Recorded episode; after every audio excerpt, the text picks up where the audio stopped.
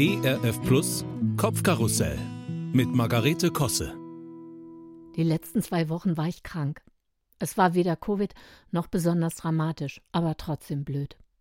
Man mag es in diesen Zeiten kaum glauben, aber es gibt sie noch.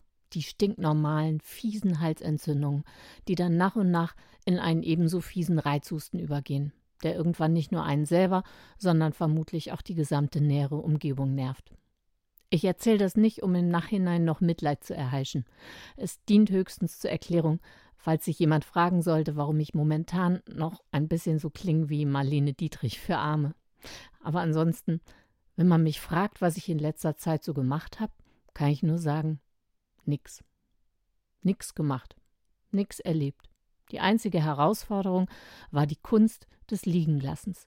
Und zwar mich selber im Bett und alles andere um mich rum. Und selbst das ist gar nicht mal so leicht, wie es klingt. Dabei war meine Familie wunderbar. Der Mann kochte Hühnersuppe, die Söhne, die momentan zu Hause sind, putzten ungefragt die ganze Hütte, und der Hund lag den ganzen Tag mit besorgtem Krankenschwesternblick vor meinem Bett. Was will man mehr? Aber unfreiwillige Untätigkeit lässt sich irgendwie nicht so genießen. Sowohl Stimme als auch Stimmung und Aktionsradius waren auf dem Nullpunkt. Ich versuchte mich an kleinen Dingen zu freuen. Zum Beispiel an meiner Bettwäsche. Die ist aus weichem Flanell und fühlt sich total kuschelig an. Ich ziehe sie mir meist bis über die Ohren. Das hat was Tröstliches. Ich glaube, das habe ich von meiner Oma. Die mochte auch immer die Bettdecke ganz weit hoch.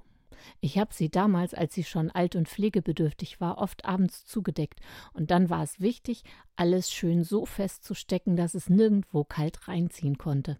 Wenn sie dann so eingemuckelt dalag, sagte sie oft, als wie im Nest ein Vögelein. Daran musste ich denken und hab dem Herrn für weiche Bettwäsche gedankt und für ein warmes Haus und eine Familie, die sich um mich kümmert und Freunde, die nach mir fragen und mir gute Besserung wünschen. Das ist alles nicht selbstverständlich und das weiß ich auch. In der zweiten Woche, als es langsam besser wurde, war die Herausforderung, nicht überstürzt in Aktionismus zu verfallen, nur weil man meint, man muss jetzt alles nacharbeiten, was liegen geblieben ist. Das ist nämlich dumm und der Gesundheit abträglich. Nimm dir bloß noch Zeit, sagte mein Mann. Du musst gar nichts. Und das stimmt. Wofür ist denn Kranksein eigentlich gut, wenn nicht dafür, dass man danach die fortschreitende Genesung genießen kann? Also habe ich an dem vertrockneten Adventskranz vorbei aus dem Fenster geguckt und mich gefreut, wenn die Sonne rauskam. Ich habe an meinem schicken, leuchtend gelben Notizkalender für 2022 vorbeigeguckt, in den ich bislang weder Termine noch sonstiges eingetragen hatte. Ich habe an der noch unbeantworteten Weihnachtspost vorbeigeguckt und an meinem E-Mail-Account, der mittlerweile auf mehr als 100 Nachrichten angewachsen war. Spam noch nicht mal mitgezählt. Stattdessen habe ich mich auf der Küchenbank ausgestreckt und darüber nachgedacht, woher dieses Zitat von meiner Oma nochmal war. Und dann ist es mir auch wieder eingefallen. Es gehört zu einem Gebet, das meine Mutter manchmal früher abends am Bett mit mir gesungen hat. Zur Ruhe will ich mich legen, mit Liebe und mit Segen, Herr Jesus, schließ mich ein. So schlaf ich ohne Sorgen, vom Abend bis zum Morgen, als wie im Nest ein Vögelein. Ein schönes Bild, oder? Mich macht es dankbar.